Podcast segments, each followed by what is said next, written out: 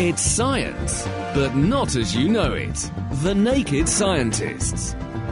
Hello, welcome to this week's Naked Scientists with Chris Smith, that's me, and with Dave Ansell. Hi, Dave. Hi, Chris. Now, coming up, we'll be finding out how doctors have successfully treated a man with malignant melanoma, that's a kind of skin cancer, and they've done it by using just his own immune cells, but how? Also, how scientists have discovered that the key to the origin of life on Earth could well be coming from outer space, and also why climate change might come at a gallop, not a crawl, because researchers have found signs that after the last ice age, an entire ocean's worth of ice melted in just two years. And we'll be finding out how in just a second. Dave. Thanks, Chris. Also this week it's our Science Question and Answer show, in which we'll be taking a look at all your science questions. Coming up, is there a gas that has the opposite effect of helium on your voice? And why do wind turbines only have three blades? And how exactly does a mirror work? We'll be reflecting on that one later. Thanks, Dave. And on the subject also of solving challenging problems, brace yourself for what amounts to a simply shocking question of the week. Hi, I'm Becky from Bishop Stortford, and um, my question is, as lightning can strike in the same place twice, if you get struck by lightning and it stops your heart, and then they get struck by it again, would it restart your heart? Well, you could say that's a stunning question, and the answer's equally electrifying. It's on the way. If you want to join in with this week's show, or you just want to say hi, we love hearing from you. The email address is chris at the naked scientist dot com. The Naked Scientists podcast, powered by U K Fast, the U K's best hosting provider, on the web at U K fast dot net. Well, this week, very exciting, because malignant melanoma is currently the fastest growing cancer in terms of numbers in the world. In the Western world, that's Britain, countries like Australia and America, the rates have gone up over one hundred percent in the last ten years, and the survival rate is shocking. I think the five-year long-term survival rate for malignant melanoma is around about the ten percent mark. So we really need something done about this, and fast. And so this week, I was very encouraged to see there's a paper in the New England Journal of Medicine. It's been done by a researcher called Cassian Yee and his team. They're based at the Fred Hutchinson Cancer Research Center in Seattle. And they tell the story of a fifty-two-year-old man who came to see them with what amounted to a malignant melanoma that had already begun to spread around his body. So he already had cancer deposits in his lymph nodes, the glands, and the cancer had also invaded his lungs. And what they did in this man was to take some white blood cells from his circulation and then expose those white blood cells to a marker, a chemical antigen, which is expressed on the surface of some of the cells in a malignant malignant melanoma. The, this is a marker called N Y E S O one, and the cells were then also treated with some growth factors to make them begin to divide, and what they ended up with were about five billion C D four T cells. These are a kind of lymphocyte, a white blood cell, which responded selectively to this chemical marker on the cancer. They then re-injected those cells back into the man, and two months later he was re-scanned with a C T scan, and they could find no trace of the cancer anywhere in his body. And the really interesting thing was that his immune system also seemed to develop the ability to attack other markers which were present on the cancer cells, as well as just this N Y E S O one marker, because only about half of the cancer cells had that, but the whole cancer went, suggesting that the T cells were able to encourage the immune system to develop a, an ability to attack more than just one type of cell, and then rid the entire body of the cancer. Cool. Is this just a single result, or are they doing more research?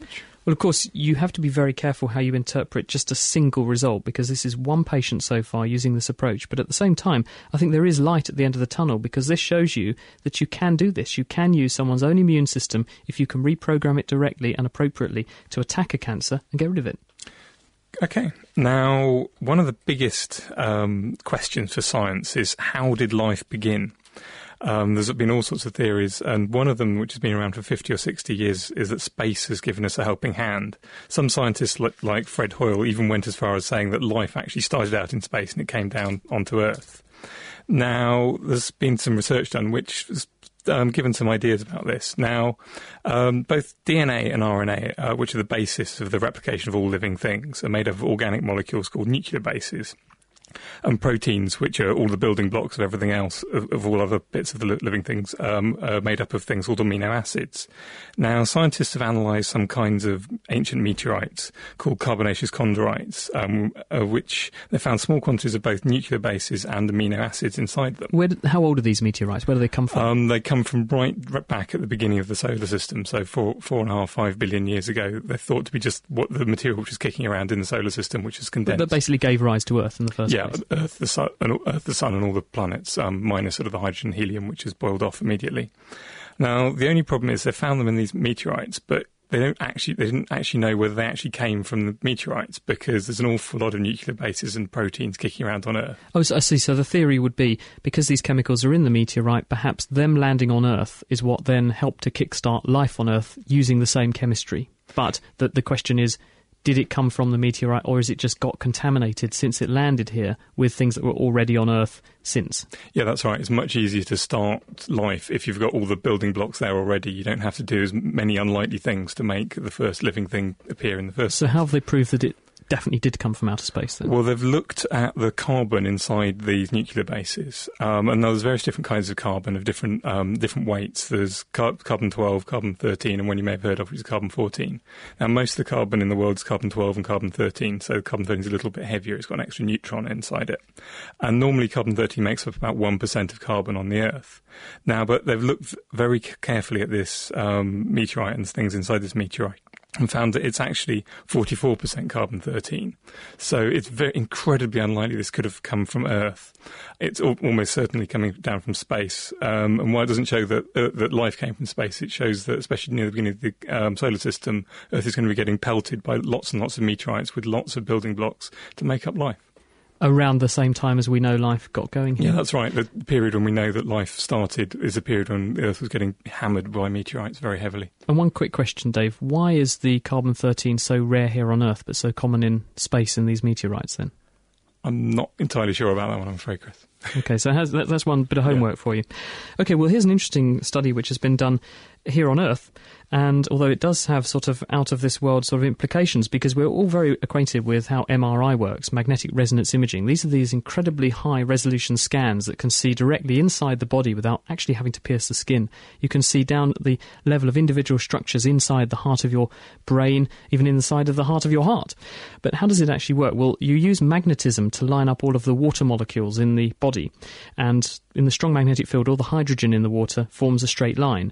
And then by firing a radio frequency pulse into the water, you can knock some of these hydrogen atoms off kilter for a fraction of a second, and they then flip back in line with the radio with the magnetic field again, and they release some more radio waves that the scanner can see, and it uses those signals to build up a profile of what the inside of the body works. That's how M R I actually works. But wouldn't it be nice if we could take it a step further, and instead of having black and white pictures, we could actually have colour images, because you could you could get additional information about the structures that you're looking at. And that's what Gary Zabow and his colleagues at N I H in Bethesda, Maryland have done. They've come up with these tiny particles which are between about a thousandth and a hundredth of a millimetre across. They look like a miniature dumbbell, the kind of thing you'd lift in the gym. They're two plates of gold-coated nickel separated by a non-magnetic, non-nickel spacer. So they look a bit like a hamburger, if you like, with a space in the middle. So where the burger would be, there's just a gap, and water can get in there. Now, when you put these things into the scanner, the magnetic field of the scanner makes them line up with the magnetic field, but the magnetic field of the scanner also makes the nickel make its own magnetic field in the opposite direction. So you get a, a very different magnetic field in that space inside the particles. And because the particles can be different shapes and sizes, you can vary the magnetic field inside them. And this means that the water molecules inside will, will respond to different frequencies of radio waves and then produce different frequencies of radio waves. And this means that you can get, if you change the nature of these particles, you can get very different information coming back from the tissue, because you could, for instance, attach some antibodies to these structures so they only lock on to certain types of cell. And this will mean that you can then see at much higher resolution the structures that you're looking at inside different bits of the body. So an amazing breakthrough, not quite ready to be injected into patients yet, but probably not that far off. Um, have they done any research on whether it will be um, happy inside your body, and whether your body will do any bad things to it? Well, these are very small particles, and at the moment there's evidence to suggest that they probably would be tolerated okay, or at least the principle could be exploited to make them be okay inside the body, but that's the next step. At the moment they've just shown that it works. The next step is to see if they can be made happy inside the body, work inside the body, and then be safe inside the body as well. Okay. Now, uh, the climate is an incredibly complicated system which um, can take a long time to react to in new inputs. And we're all very dependent on its vagaries, um, so we can't really do experiments in order to understand how it works, because you get thousands of people dying of famine all over the place. Um, so we can't really fine-tune our models by doing experiments on it. So the only way we can study its behaviour is by looking at what's actually gone on in the past. Now, the North Greenland ice core project is giving us our best resolution view of climate for the last fifteen thousand years or so. This has involved drilling an ice core in northern Greenland, and then instead of what normally happens with ice cores, which they ship them back to a lab somewhere in the rest of the, in somewhere else in the world, and then they look at the um, ice very carefully and see what's inside it. They've actually built a lab where they're drilling the ice core, and they've got an automated machine which will slowly melt the end off this ice core and then look at very carefully what's inside the ice. Um, and again, then they're looking at various different things, one of them which is the ratio of oxygen eighteen to oxygen sixteen. What does that actually mean? Um, oxygen eighteen is, again, another slightly heavier version of oxygen, so with two extra protons compared to the more normal oxygen sixteen. And because it's slightly heavier, um, it will tend to form form ice slightly better, so it will form ice first. So um, if there's lots of oxygen eighteen, then it then you'll know that the um, ice formed at high temperatures, and if there's lots of oxygen sixteen, you'll know that the ice formed at low temperatures, all the oxygen eighteen is already con- condensed out. Sure, and what's this showing them?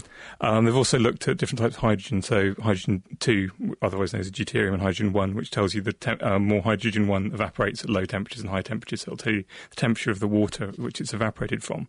Now, previous ice cores have showed that the temperature in Greenland has increased by about ten degrees centigrade in fifty years, but this ice core has showed that um, probably Um, the Atlantic Ocean, which was originally frozen all the way down to Portugal, um, probably f- melted all the way up to Iceland in a period of only sort of one to three years. When was this? Around about fifteen, th- I think, sort of eleven, fifteen thousand years ago. So at the end of the last ice end age. End of the ice age, last ice age. So dramatic. Why do they think that suddenly a whole ice sheet, half an ocean, could just recede in the space of such a short time? Um, they think it may be something to do with Um, water flows inside the Atlantic, and all of a sudden the basically the Gulf Stream turning on and pumping huge amounts of heat into the Atlantic and melting it. So um, we should be wary about this, because although we, we tend to think of us having plenty of time to deal with the concept of carb- of climate change and the consequences of it, this suggests that in fact the climate and the whole of the Earth's environment can change very rapidly. Yeah, it may stay stable for a very long time, but all of a sudden it could just flip. Let's hope it doesn't. Thanks, Dave. Now, do you ever eat at your desk at work? Because also in the news this week is the question of how safe computer keyboards are, and whether they may or may not be loitering, have lots of bacteria loitering on them. Well, the fact is that in the health service, we're using more and more computers all the time, and doctors often have to use them between seeing different patients.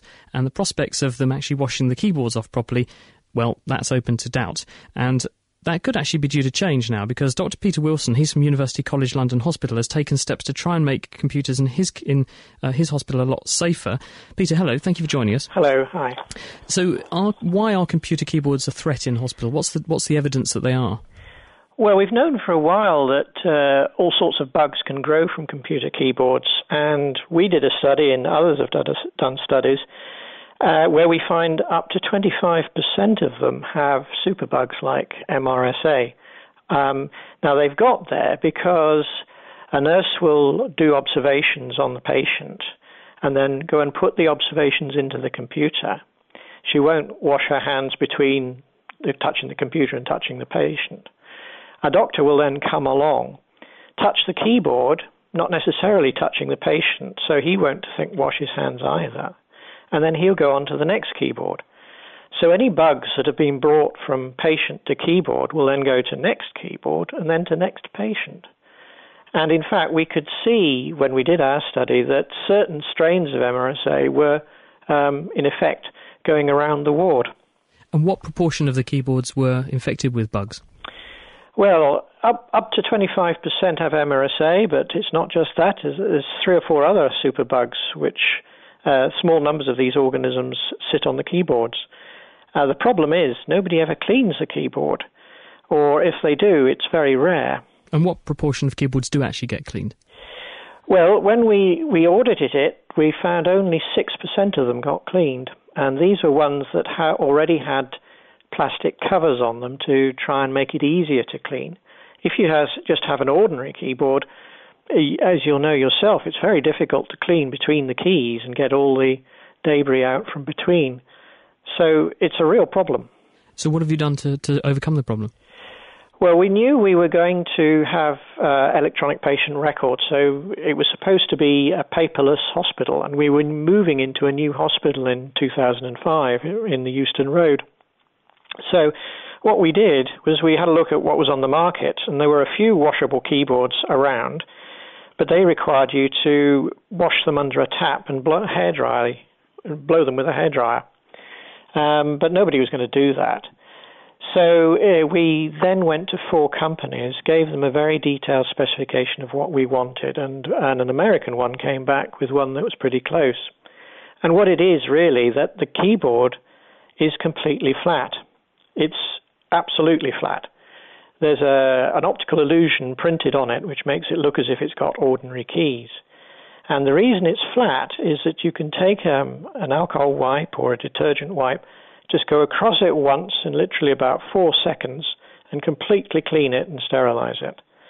Um, in addition to that, uh, what we put in was an alarm so that if you haven't cleaned it for twelve hours, it starts flashing irritatingly at you.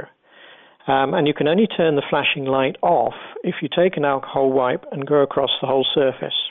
But in some places where computers are getting very heavy use, then twelve hours might still be too infrequent, wouldn't it? Oh, yes, um, and you can reduce the interval to three hours. We have it set at three hours in our intensive care unit. If you do that, you reduce the bug counts on the surface of these keyboards by seventy percent compared to ordinary keyboards. Um, and extrapolating that, what sort of impact do you see this having in terms of hospital-acquired infections? Well, of course, that's very difficult to say. We know, we know that most hospital-acquired infections are spread on people's hands, and we know that a lot of it is direct from patient to patient. But probably around about a third is from patient to somewhere in the local environment, then picked up by somebody else back to a patient. So it might have an effect on about a third of the transmission of hospital infection. Very difficult to prove, though.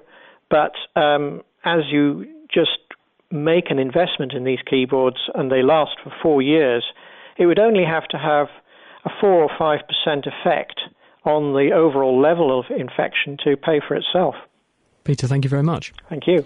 That's Peter Wilson from University College London Hospital explaining how his easy-to-use keyboards can reduce hospital-acquired infections. And they've actually just ordered, the N H S that is, seven thousand of them, and I've used one, and they're not too bad to type on either. Stripping down science. OK, let's do it. The Naked Scientists.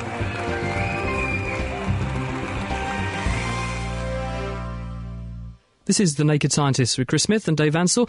We're taking your science questions and trying to answer them for you. So if you have any questions for us, the email address is chris at thenakedscientist.com. Connor's in Tillingham. Hi, Connor. Oh, hello. What would you like to know? Uh, yes, I'd like to know, actually, uh, uh, what's happening at a molecular level when a mirror is reflecting light? I've looked up some articles, but it doesn't explain what exactly is happening. OK, one way of looking at it is that uh, most mirrors are made out of something which conducts, like a metal. And so when the um, a light is called an electromagnetic wave, um, that means that it has an electric field which is oscillating, vibrating. And so when this... Um, light hits this metal, because an electric field will mean that the electrons, which are free to move inside a metal, will start to r- vibrate backwards and forwards. Now, if electrons are moving backwards and forwards, um, this means an electron which moves backwards and forwards will basically create a vibrating magnetic field. Um, and that's how you create light in the first place. You create another electromagnetic wave. And the way in which they're moving by the light hitting the um, metal will call, create light to be emitted, cause light to be emitted um, just in the opposite direction, so it will reflect off in the way you'd expect to, for light to reflect off a mirror. So basically, light light comes in, causes electrons to move, which then re-radiate the light out again as the reflected light coming off again. Oh, I see. Could I pick you up on something uh, you, you may have said a couple of weeks ago, which I didn't understand about light? Okay. Yeah, um, um, I think you just said that um, it would take a photon about a million years to pass from the centre of the sun outwards, but I thought the speed of light was constant.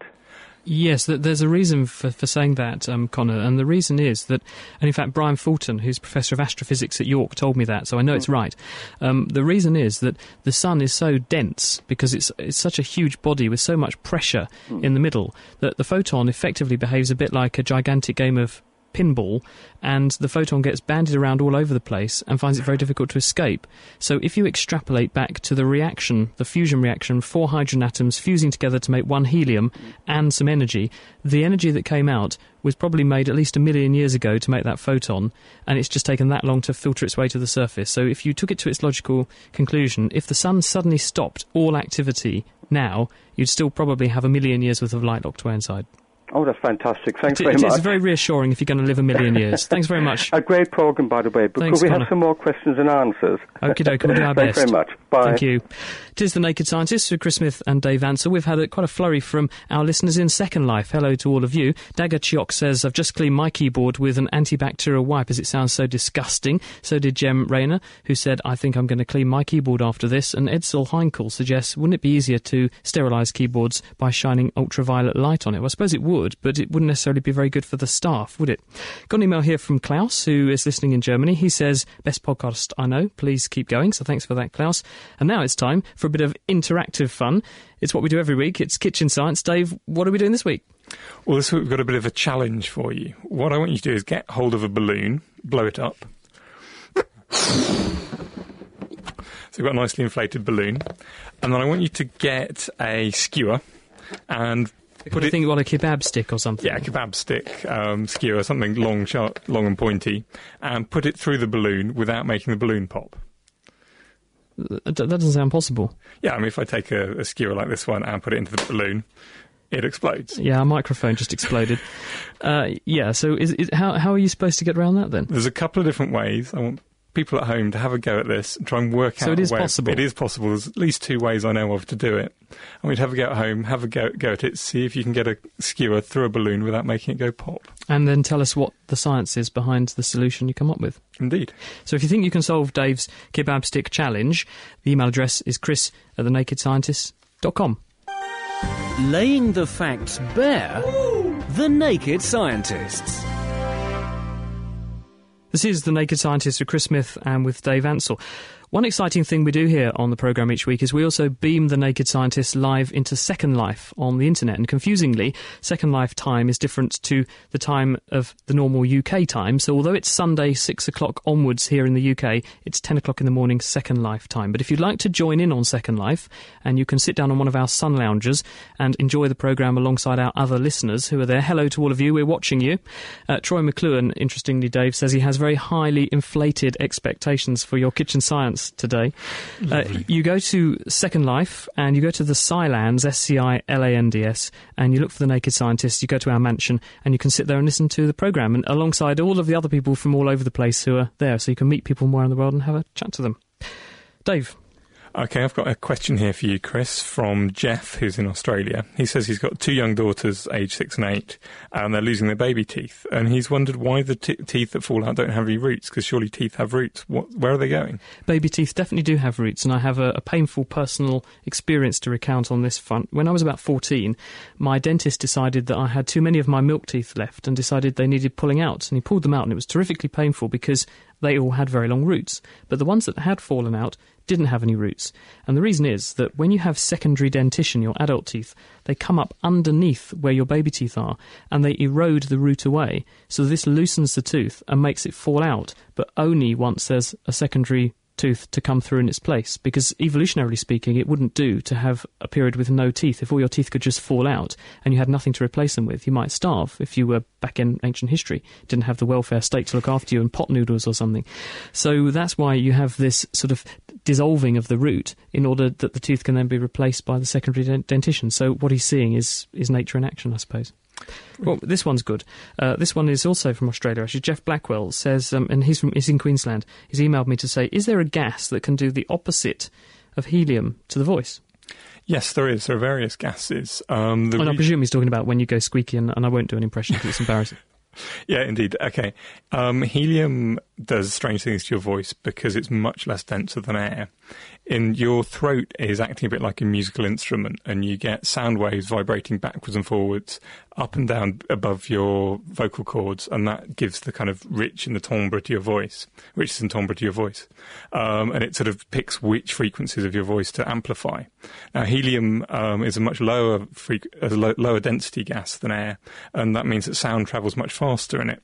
So the um, so your throat will then vibrate at much higher frequencies. It will um, amplify the sounds at much higher frequencies. So that's helium. What so about helium. reversing that effect? So to reverse the effect, you need a much denser gas than air. So there are a couple of good ones. Xenon would work beautifully, which is a noble gas and very safe. Comes out of radio uh, nuclear reactors, doesn't it? Probably, yeah. Um, and that wouldn't react with anything. Um, another good one, which I know that people use, is sulfur hexafluoride. Both of these are much denser than air, so you'll get a much, so you'll amplify the much deeper of sounds in your voice.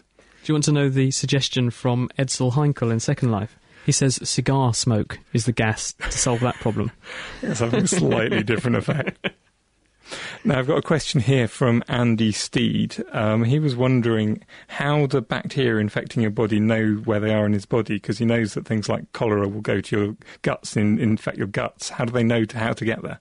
It's all because bacteria have what's called a tropism.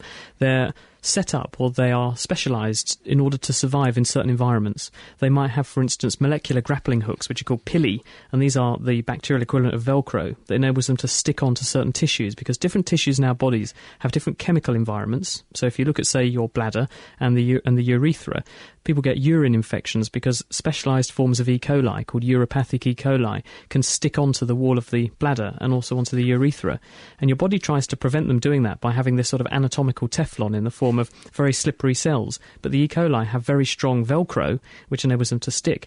Other bacteria would just be washed away. In the, in the bloodstream, for example, there are some bacteria that can cling on to heart valves, and they can do that because they've developed an ability to recognise the surface of the heart valve, stick on, and then they secrete this thing called a biofilm, which is a protective layer that stops the immune system getting at them. So it's not so much that they know where to home, it's more that by chance they find themselves in the right place and they have the ability to stick on and make a home there. And so different bacteria just thrive in different environments because they're specialised to exist in those particular places. And there's just so many of them washing around that some of them will inevitably get to the place where they want to be. Yeah, if the immune system unfortunately lets them slip through the net. Very quickly, Dave, this is an interesting one from Eddie Cunningham, and it's a, one of those things that you just take for granted and never really question why. He says, why do wind turbines only have three blades? I mean, not all wind turbines do have three blades. I've seen some in Spain which have four, um, and some older ones only have two, and some uh, old-fashioned windmills had up to six or eight. Um, but three seems to be the optimum for wind turbines. There's a few reasons behind that. One of them is that if you have too many blades in a wind turbine, each blade, as it moves through the air, it leaves it behind it a vortex. This is very like, if you ever looked at a plane taking off, you can sometimes see swirling air behind the two wings of the plane. And wind turbine blades are very like a plane's wing, and so you get a swirl left behind the thing, and if behind the moving blade, and if those interfere with one another, then that can cause big problems. So that's similar with a boat propeller only having three blades. If you had more blades, you'd think you'd move more water, but actually it would become self-demolishing in terms of the benefit. So yeah, that's the optimum choice between weight and materials and efficiency. Yeah, and there's some other things like um, you don't want, if you have only two blades, because the wind's moving faster higher up and lower down, then it t tends to, um, the, if the blade's pointing upwards, it kind of big, puts a big twisting force on the bearings, and it does damage the bearings compared to when it's horizontal. You can actually steer a boat that way, interestingly, because with, with big boat propellers, really big boat propellers, the water is denser at the bottom of the propeller than it is at the top, which means the propeller, as it turns round, is creating more of a push to the side at the bottom of its run than at the top. And if you know which way your propeller rotates, by giving the engine a really big burst of power, you can enable it to do what's called prop walking, and it gives you an extra kick in one direction, which can make manoeuvring really, really helpful and really, really easy. And that's how these really clever people get their boats into these unfeasibly small spaces, just because they've learned that, that they can use that trick to get some extra move in, in one particular direction. Useful for boats, kind of damaging for wind turbines, though. Thanks, Dave. It is The Naked Scientist with Chris Smith and with Dave Ansell. We're ask asking and answering lots of science questions this evening, and if you'd like to join us, the email address is chris at the naked scientist dot com. Sorting out the sparks from the quarks. The Naked Scientists. For more information, get online at naked scientists dot com. Well, now it's time to find out about the latest developments in the world of technology, which we do every month with Meera Senthilingam and our resident tech expert, Chris Vallance. And Meera went to find out about the more modern equivalent of map-making. In this modern age of G P S and route finders, many of us no longer feel the need to own or even look at a map. But there's more to a map than meets the eye, and we could be missing out on an important skill.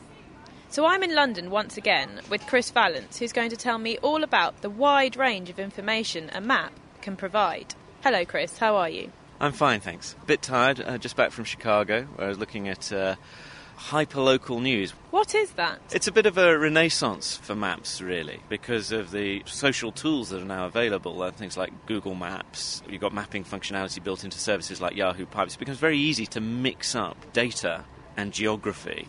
How can this relate to news? Within news, there's this movement for hyperlocal news. In other words, overlaying information onto maps that you can search down to the postcode or block level. In fact, I've been meeting with a group of people in Chicago who run every block, which does just that. You get all kinds of information about your neighbourhood on a map in a very granular, very detailed fashion, everything from, you know, who's been burglarised, mugged, school performances, and local newspaper reports relevant to that specific area.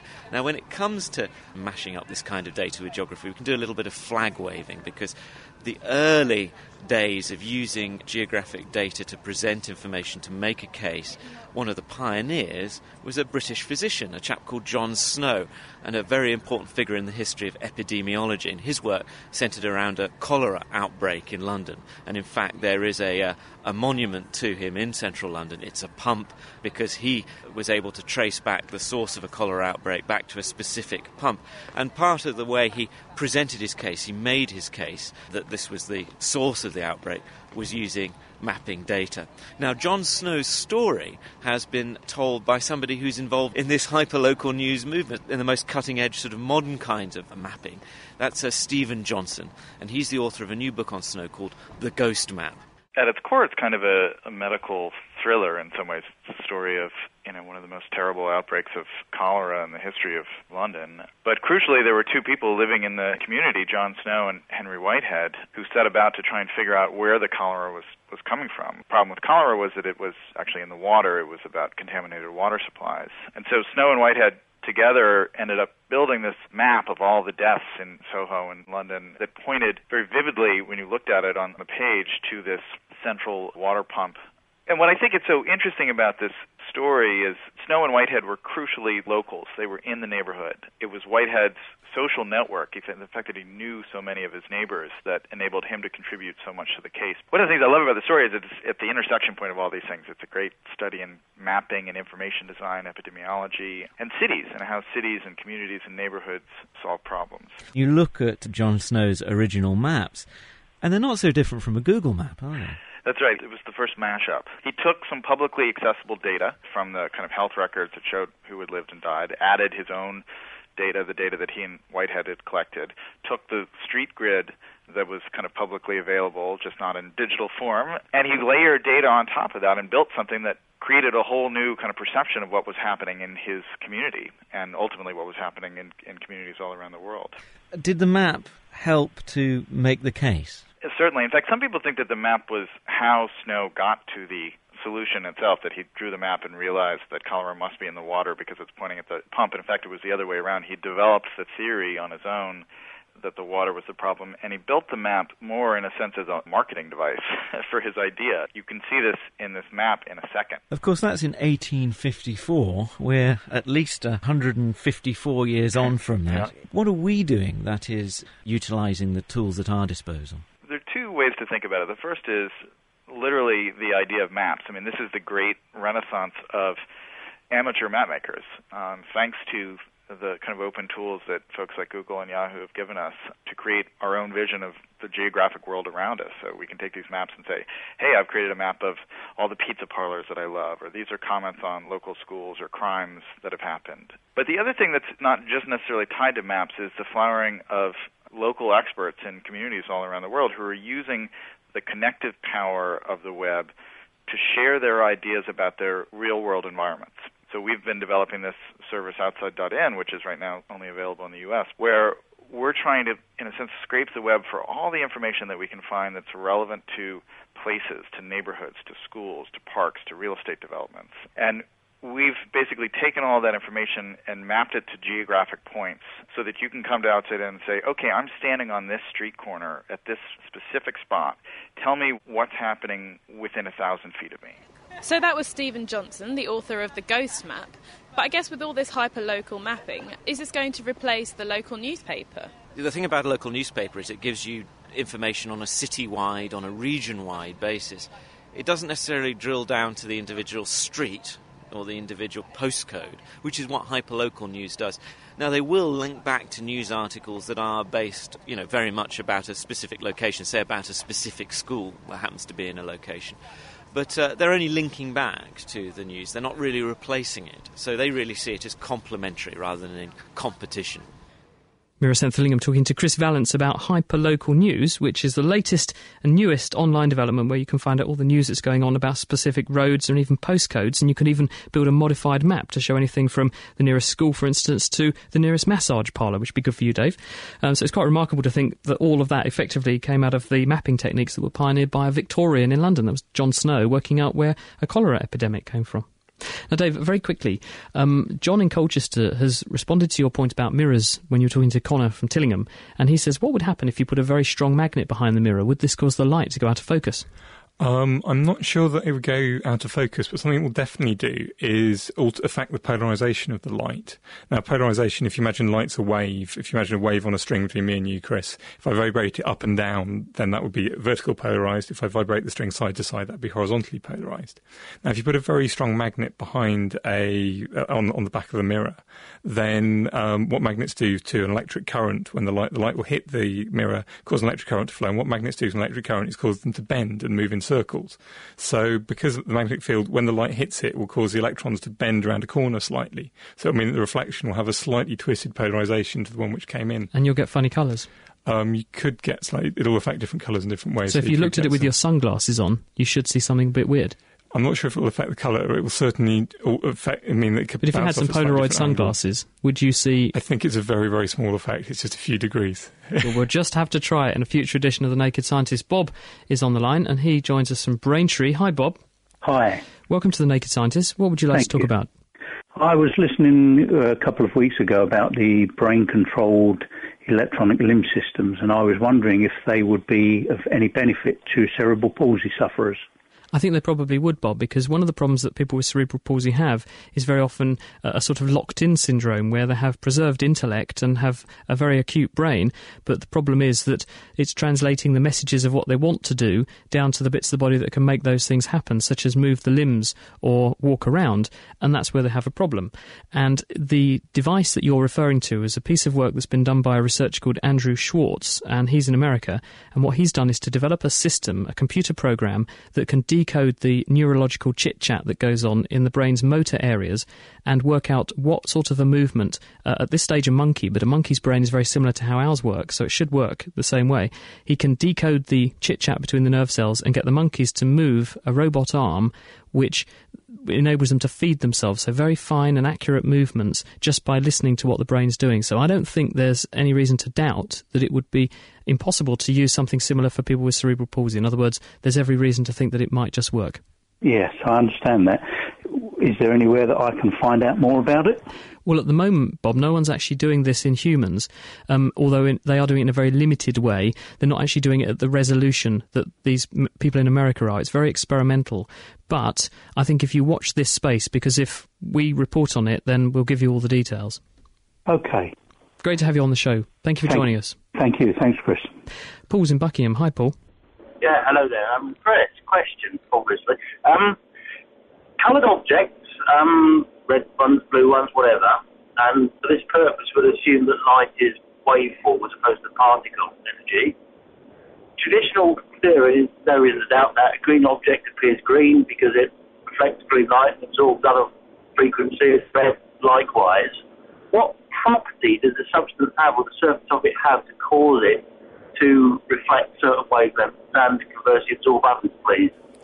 Okay, the biggest effect is actually um, what colours something absorbs. Um, right. Now, different colours of light have different energies. So the bluer the bluer light comes on in blobs, so they're called photons. The bluer the light is, the more energy that photon has. It's a higher frequency. Because it's a higher frequency, yeah. Right. Now, atoms, the electrons inside atoms can only have certain energies. So that, that they have what are called energy levels. So um, maybe you could, so they can absorb a certain amount of energy or twice that amount or two and a half times that amount. When they move back and regress to to a lower shell, yeah? Yeah, uh, they, they move up and down shells and between okay. orbitals and things, and between energy levels. And so right. basically an, a substance can only absorb light if it has a difference between two, an electron in an energy level and an empty energy level above it, which it can move to, which so it can gain the right amount of energy to absor- absorb that photon of light. Which is why substances get that, that characteristic fingerprint absorption yep. pattern of, of the certain lights that they absorb and certain lights that they reflect. Yeah, and different substances have got different colours, which different energies they can absorb, so different colours they can absorb, so the colours which they reflect are different, so they look different colours. I hope that helps, Paul. Yeah, does that sort of explain luminescence and fluorescence as well to a degree then? Um, fluorescence is a, a related effect. That's when um, you get a high energy photon, something like ultraviolet, which yeah. comes in and hits an atom or a group of atoms. Um, then that, they can absorb that energy, and then instead of releasing it all in one big lump, it releases it in two or three smaller lumps, which okay. will be different colours, lower um, lower frequencies, which you can actually see. So something can absorb ultraviolet light, then emit blue light or green light, and it looks like it's glowing. Thanks, Paul. Great question. And one other thing that people don't often realise is that most of the different colours you see in nature of flowers, they're actually all the same molecule, a molecule called anthocyanin. And what the flower does is to make the petal more acidic or alkaline. And what this does is to add or remove hydrogen from the molecule. And this changes the way the electrons whiz around in the molecule. And this changes the light wavelengths that they can soak up. So the petals may all be basically different colours, but it's all down to the same chemical colour. Anthocyanin. Now, Keith is in Peterborough. Hello, Keith. Yes, good evening, Chris, and good evening, Dave. Um, my father, who's now ninety, has a very peculiar little uh, object. He's an ex-electrician and likes gadgets, and he's got this little object on his window facing the sun. It consists of a glass tower, almost the shape of the Eiffel Tower, in the centre of which is a glass bulb about five centimetres diameter, with a pip on the top of it.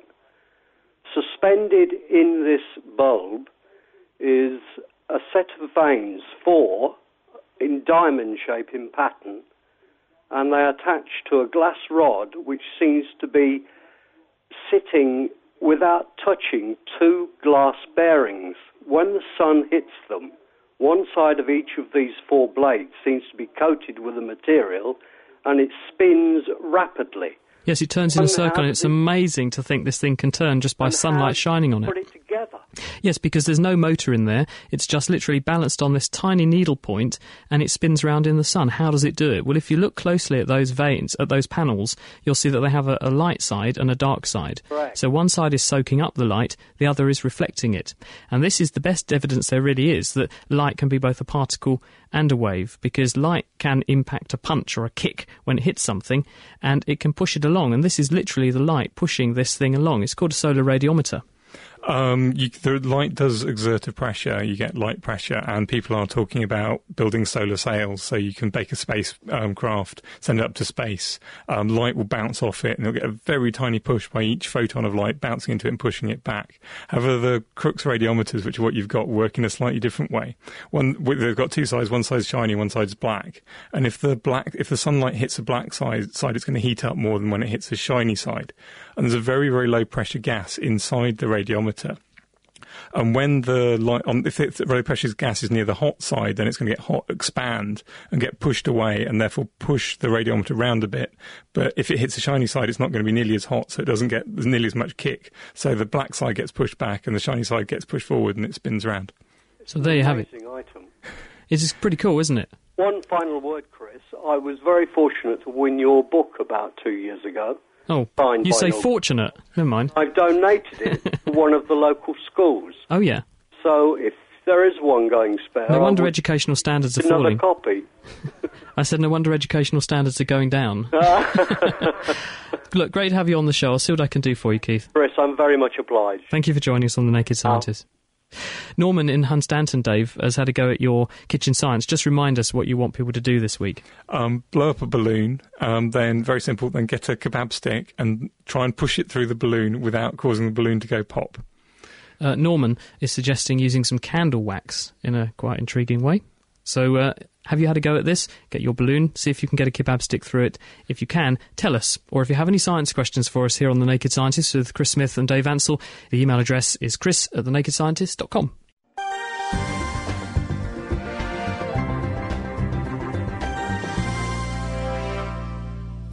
Now, last week she explained that burning your food isn't possibly not the best of t- diet techniques, and now Dinah O'Carroll joins us again with an electrifying question.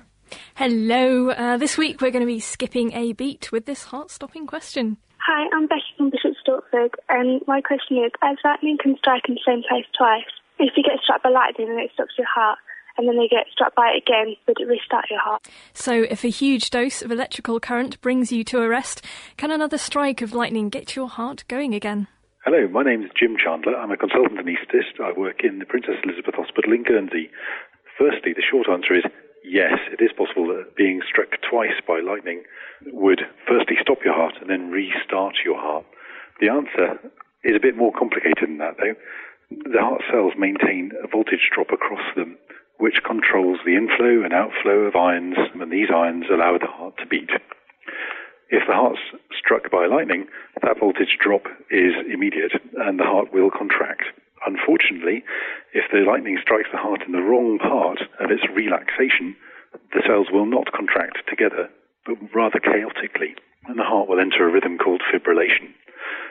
This doesn't allow it to pump, and for that reason, the pulse would stop and the heart would be said to be arrested. Now, if a second strike of lightning or an electric shock occurred at the same point when the heart was fibrillating, it would be possible that the heart cells would all contract together in a more ordered fashion. However, there is a problem. The heart could also be struck by lightning, and instead of going into this fibrillating, chaotic rhythm, it could go into no rhythm at all. It could quite simply not beat again. That's called asystole. It doesn't end there, unfortunately. Our poor unfortunate victim also suffers elsewhere, and it's likely that the chest would become relatively stiff and uh, the chest muscles would go into spasm. These muscles take a lot longer to recover than heart muscles, and it would be very unlikely that your victim would be able to breathe again. And for that reason, although the heart may well restart, the victim may well die. And that was Doctor Jim Chandler there, who was uh, kind enough to interrupt his heart bypass operation to give me that particular answer. His own personal heart bypass operation, presumably yeah, not as the patient. Himself. Uh, no, he was just supervising the, the patient there. Anyway, uh, if the first strike doesn't stop your heart altogether, it could cause the heart cells to contract chaotically or fibrillate, where the heart can no longer do any blood pumping. Potentially a second strike of lightning could bring the heart cell contract contractions even back into sync or defibrillate them. Unfortunately, it's likely this will also paralyse the muscles that enable breathing. From Turnips Hock and Graham D on our forum, there was a debate on the sheer uncommonness of such an occurrence. But back to an event seen rather more often.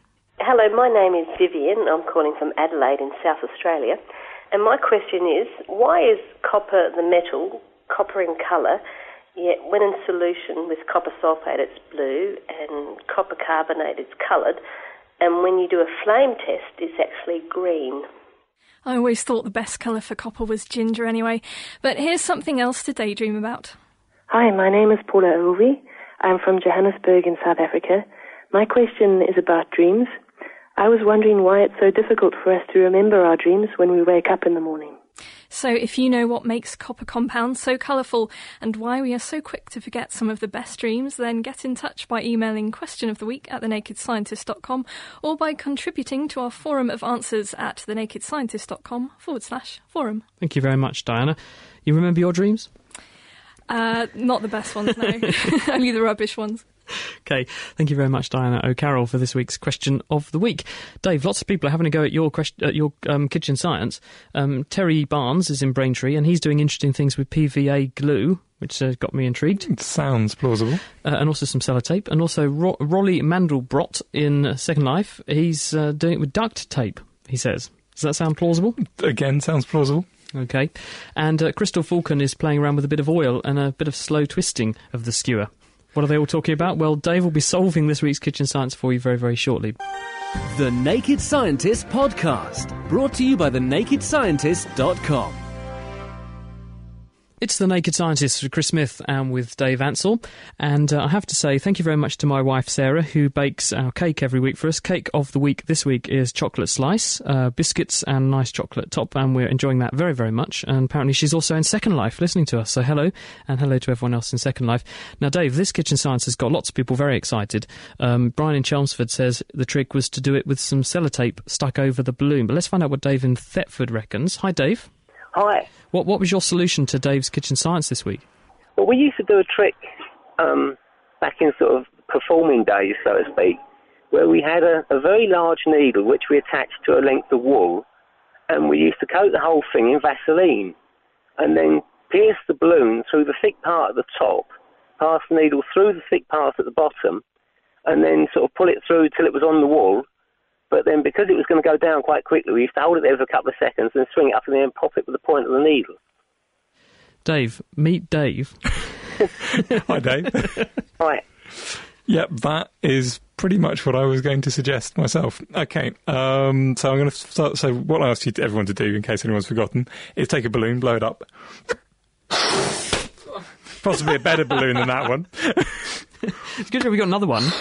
What is it about your kitchen science experiments? Whenever you come and do them here, they always go wrong. It, it, it adds to the live aspect of the programme, I'm sure, Chris. Okay, so we'll blow up another balloon here. And okay, so what I wanted to do was get a something sharp like a kebab stick and stick it through the balloon.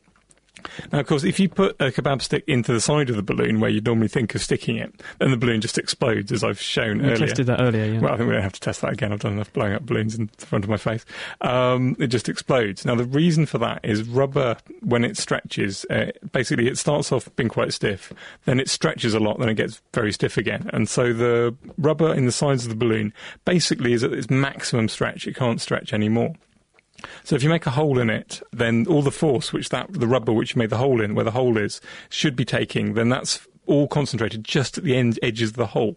So all that force is concentrated in a very, very small place, so that bit of rubber can't take it anymore, so that breaks, which means there's even more force concentrated on the ends of the hole, and so the hole gets bigger and bigger and bigger. You get a tear running around the balloon, and the whole thing just it's goes a bit like a ladder instead of tights, isn't it, where you get one defect, and then all the force goes through the edge of the defect, and then before you know it, you have this ladder. Yeah, or if you're trying to tear a piece of paper, it's very difficult to break a piece of paper if you haven't already just started the tear, in which case it's really easy. Or shattering a car windscreen. If you have a chip, in the, a stone chip or something, which then creates a defect in the glass, any force going across the glass, such as just the air hitting the glass at high speed, is enough to, to deform the glass, and the stress is then going to be concentrated around the irregular edges of the chip.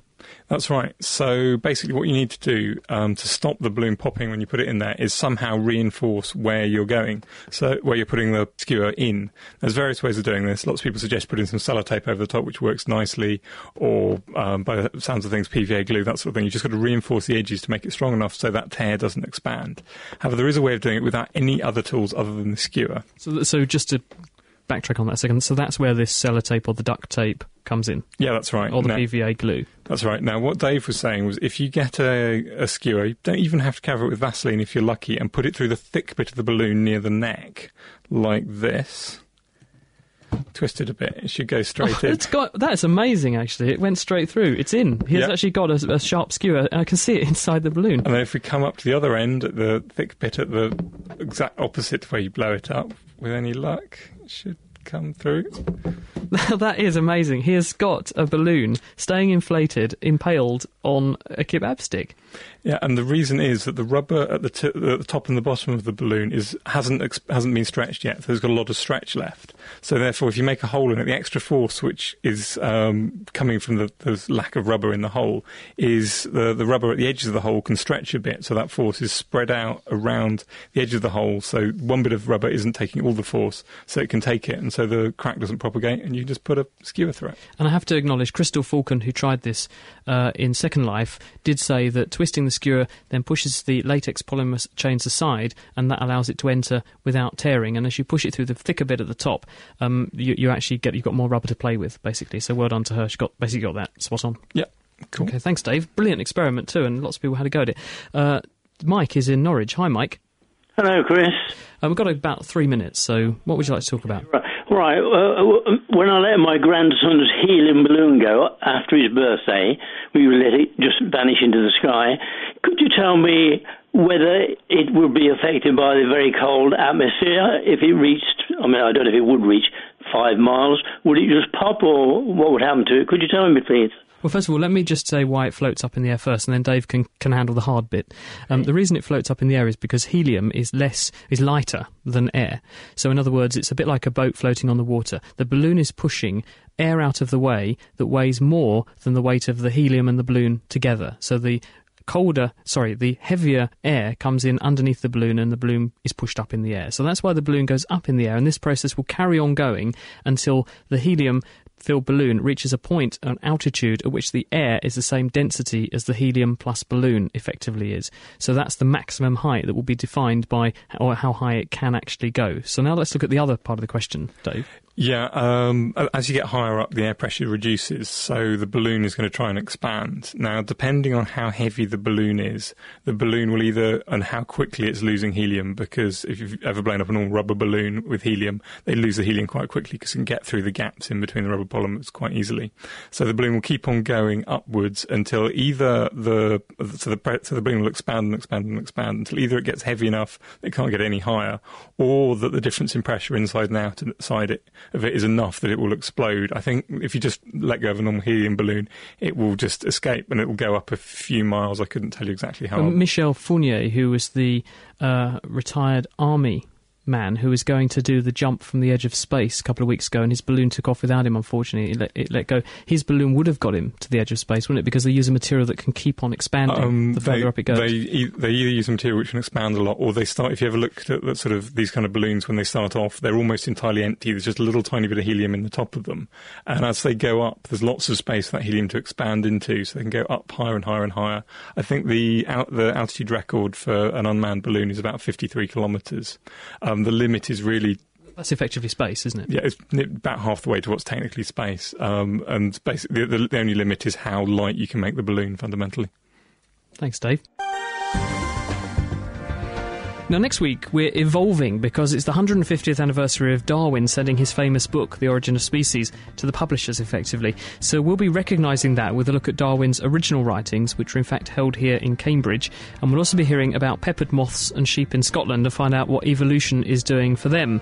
So please send any questions you have on the science of evolution or ecology, or any general science questions and just hellos, to Chris at the naked scientist dot com. My thanks must go this week to our production team, who are superb. That's Ben Van Vassler, Meera Senthilingam, Petro Minch and Diana O'Carroll. I'm Chris Smith. Have a fantastic week and see you next time. Goodbye. The Naked Scientists are sponsored by the Wellcome Trust, the E P S R C and U K Fast. For more information, look us up online at naked scientists dot com.